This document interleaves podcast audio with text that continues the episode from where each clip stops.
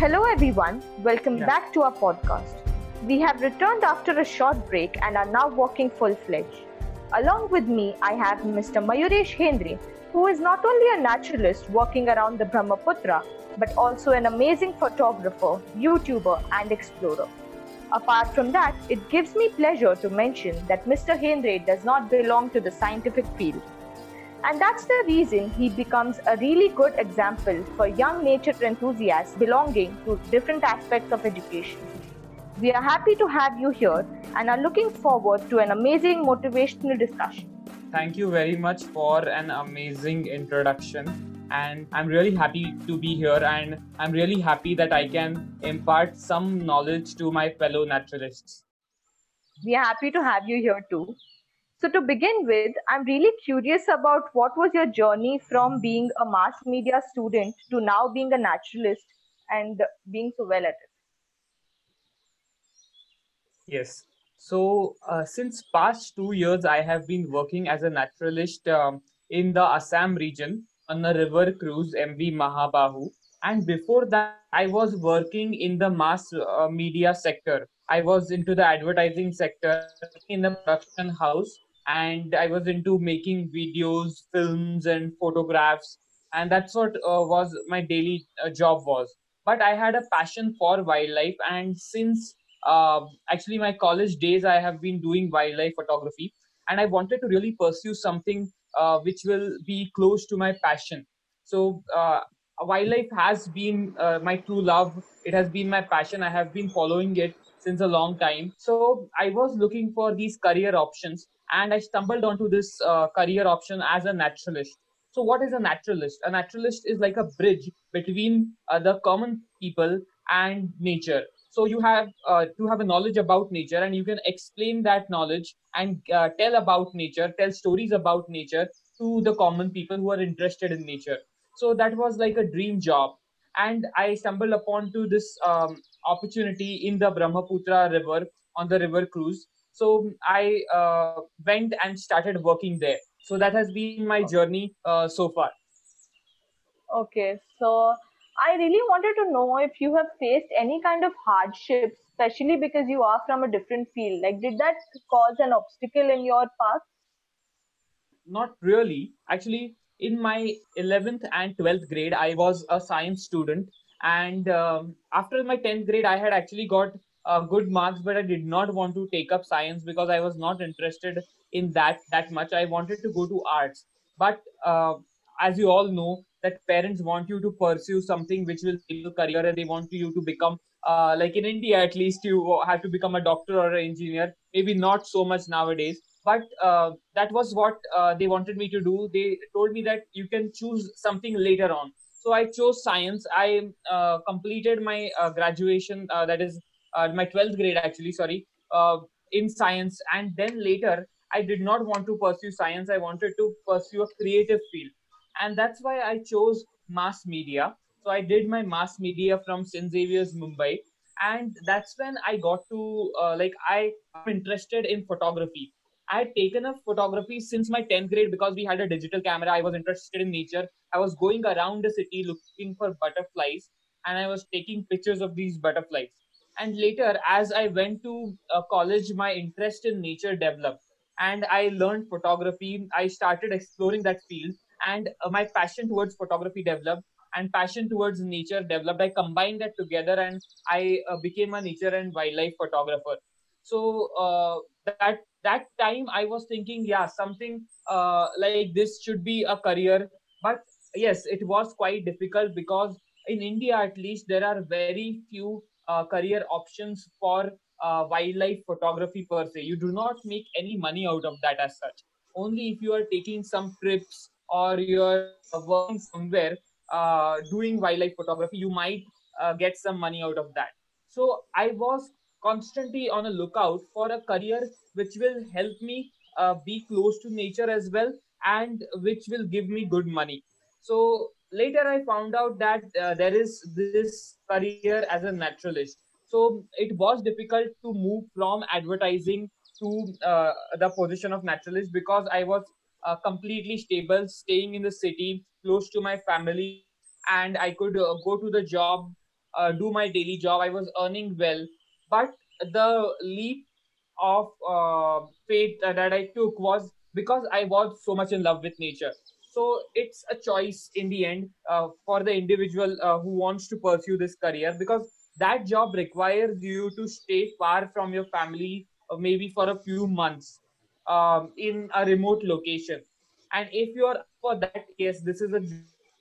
And yes, difficulties were there because I had to adjust myself from the city life, go to a life which was in a remote location, not with all the facilities that you might get in the city. Nowadays, everything is like available in those locations as well, but still there were some things which was which was not possible, and I was uh, not being able to meet my family as well but the love for nature is what drove me to pursue that job and i'm really happy that i was Yeah. working in a, such an amazing place like the brahmaputra valley and i witnessed such wildlife around there and uh, the nature and also the people there.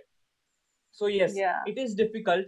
Uh, even if you are not from a science background you can pursue a job of a naturalist if you are passionate about nature. If you try to learn about it read books uh, follow the proper people you will be able to learn. And as you learn on the job i think uh, you will be able to do this job Yeah, it's great that you could share so many other aspects to wildlife education and uh, with our viewers. Also, now that we are speaking about careers, I really want to know what are the kind of experience that you have uh, seen along the Brahmaputra and you know uh, while you were working as a naturalist, what are the kind of experiences you've had in this place? Yes, uh, so it was actually one of the magical places that I have been working because I was 24/7 on the river. I was living on the cruise. The guests used to come on to this cruise, um, and it was a seven day journey from Guwahati to Jorhat. And um we used to uh, like travel for these seven days, reach Jorhat, and we used to uh, cross through the river. So we used to every week see a different river because the Brahmaputra is uh, one of the major rivers in India. It is uh, one of one of the 15th longest river actually of the world and uh, eighth largest. So it is so wide and it is the current is so strong that uh, you can actually just get to know when you experience it.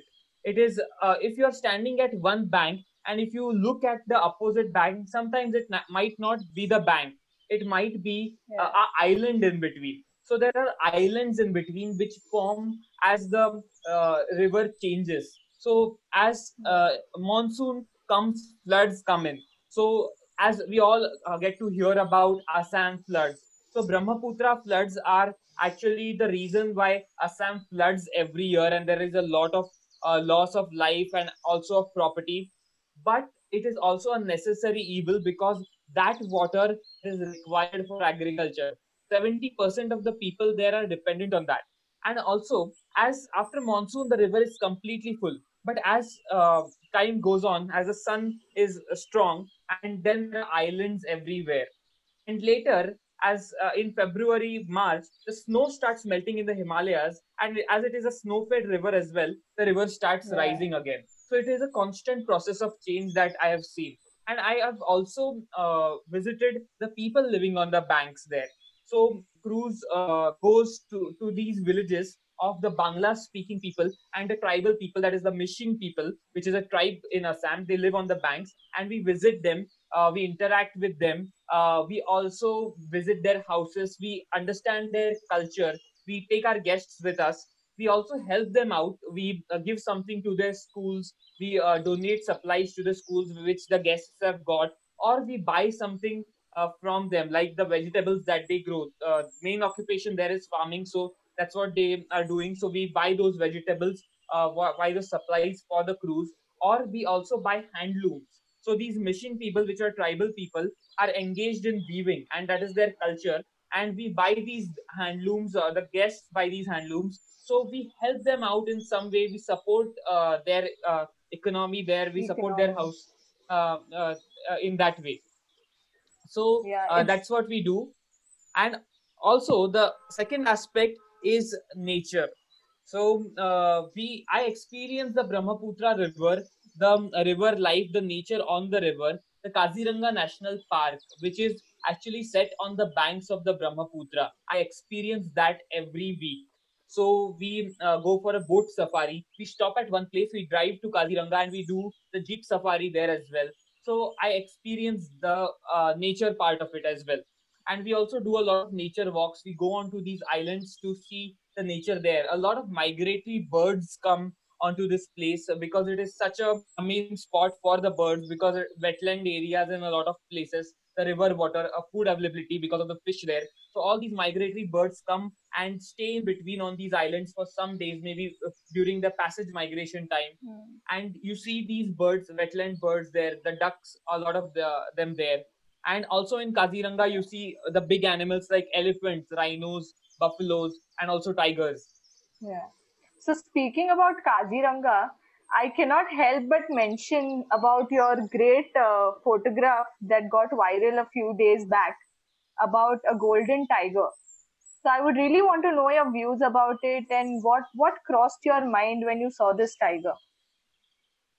so um, first of all i think i have been very lucky to observe such a uh, rare uh, animal in the wild because uh, golden tigers are nothing but royal bengal tigers but they are born with a different color. And that is uh, i'll explain the reasons as we move ahead. But that in that uh, coloration they don't have the uh, black stripes. They are very faint. And they're golden and white prominent colors.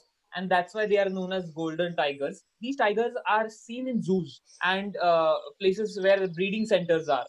So they are not naturally born; uh, they are bred sometimes, and to uh, increase the attraction of the zoo or uh, that breeding center, they might uh, get a golden tiger. They will uh, breed a golden tiger for the zoo, but naturally they are very very rare. It is said that this sighting is one of the like i think uh, one from uh, one of the sightings of the century uh, for wildlife lovers and for wildlife researchers. I don't know how much true is that but the real reason behind this tiger is it's not a very uh, great thing because it is actually caused due to inbreeding.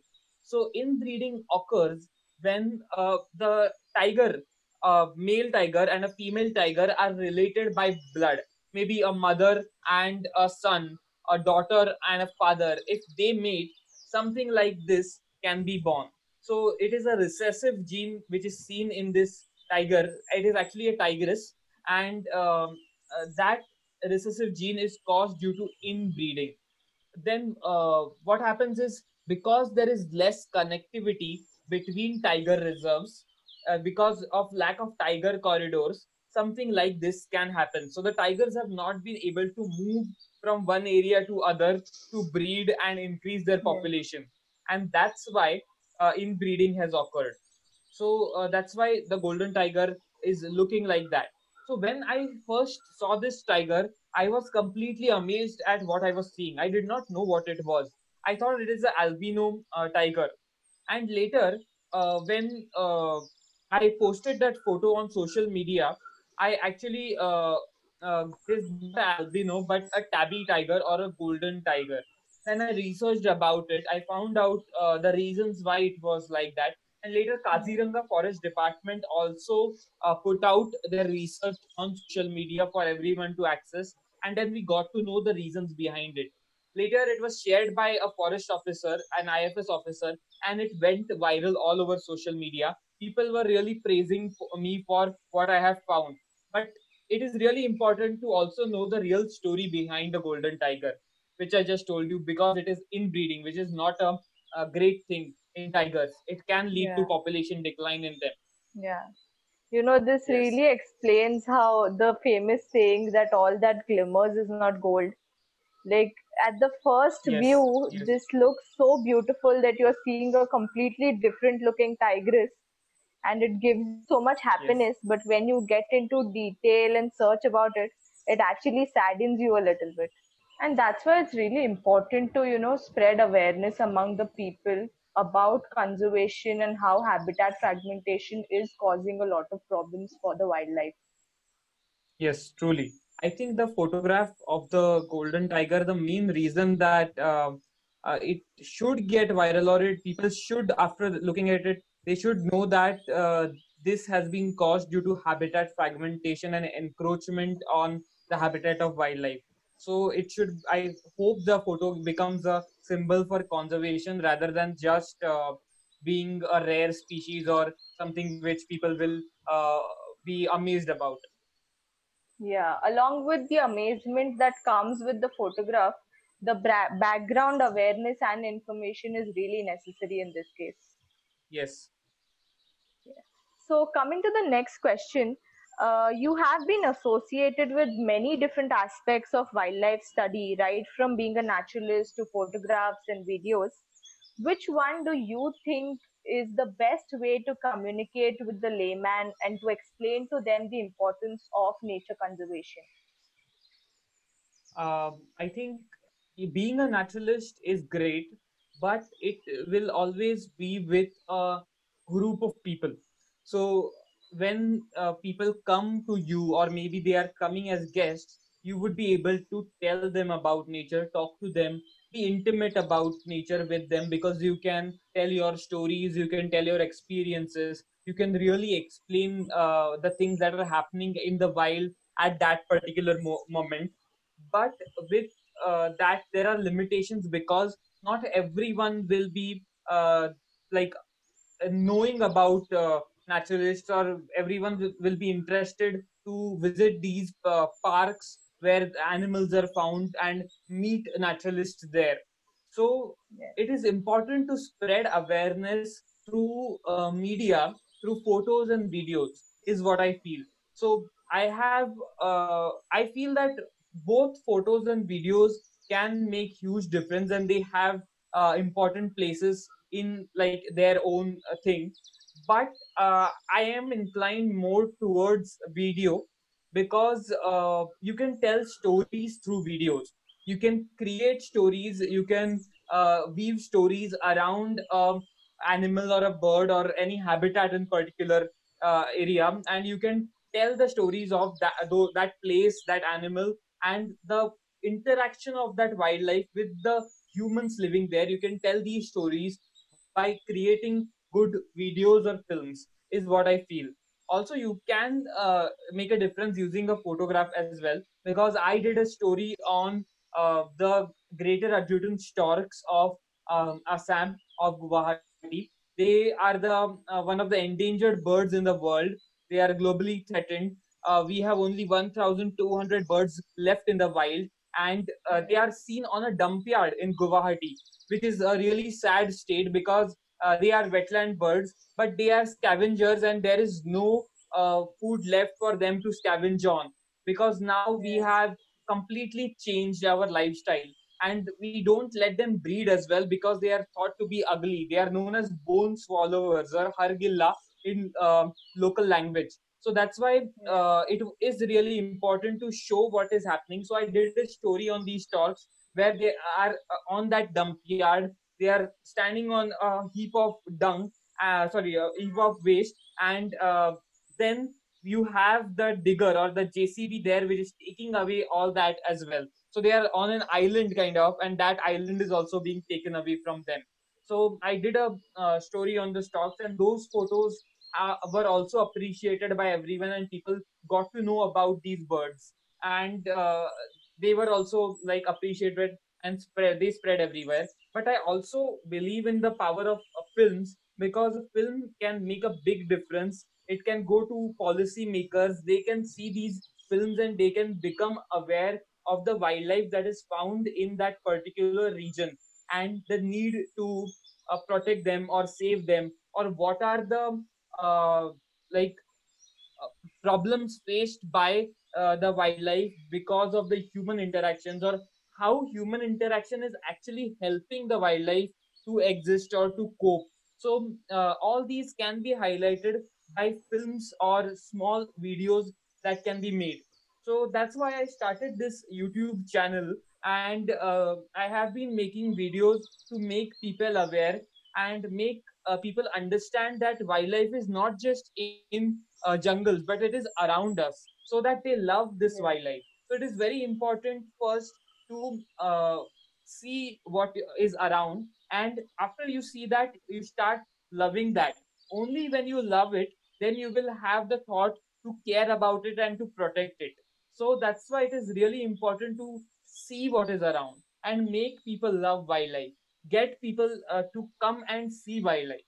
And then then only we can start protecting at an individual le- level where everyone knows that okay uh, everyone now knows about tigers because they are so majestic they are our national animal but along with the tiger i feel every small organism is important and every organism or every animal has a story to tell so i just want to tell these stories through these videos that i make Yeah, very well said.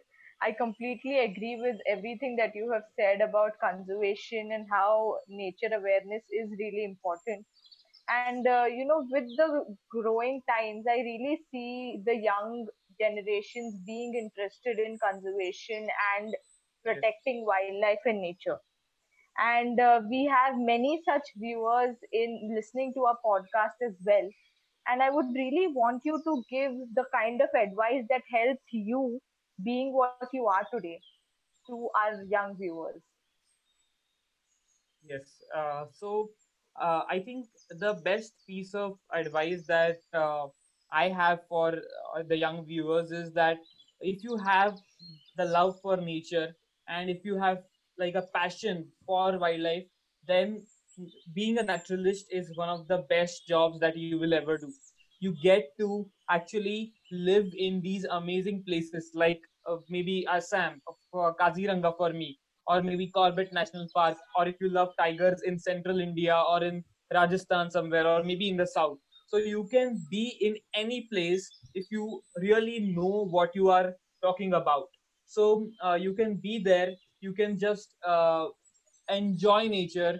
You can understand nature. You can uh, like view nature from a close point of view not by staying in uh, the city which is sometimes uh, gets difficult maybe uh, because uh, there is not much nature around but obviously there is when you start looking also uh, you have to have very good communication skills so that is one Yeah. thing that uh, is really important in this job because if you have good communication skills then you can talk about nature you can tell these stories to common people who do not know uh, much maybe about nature who are coming just to enjoy just to see these animals. Maybe they'll just come to see a tiger because they want to see it. Yes. but when you tell the story of the tiger why is it uh, walking on the road and marking its territory? Why does it do it? What uh, how many tigers are there? Or so many stories associated with that. Yes. or maybe even a small frog for that matter. So if you explain them that then they will start loving nature. So communication skills are a must for any naturalist and that's the advice i would like to give that develop good communication skills and obviously have a good or uh, very importantly have a, a passion for wildlife and nature and then you can become a very good naturalist Yes. Rightly said. I'm really happy to have this discussion with you and speak to you and gain so much knowledge and motivation from your journey. It's been really a pleasurable experience to speak to you today. Before we end the podcast, check out Mayuresh sir's channel called Way to the Wild. We will link it down in the description. Please like, share, and subscribe if you like our content and do support us on Patreon. Have a nice day.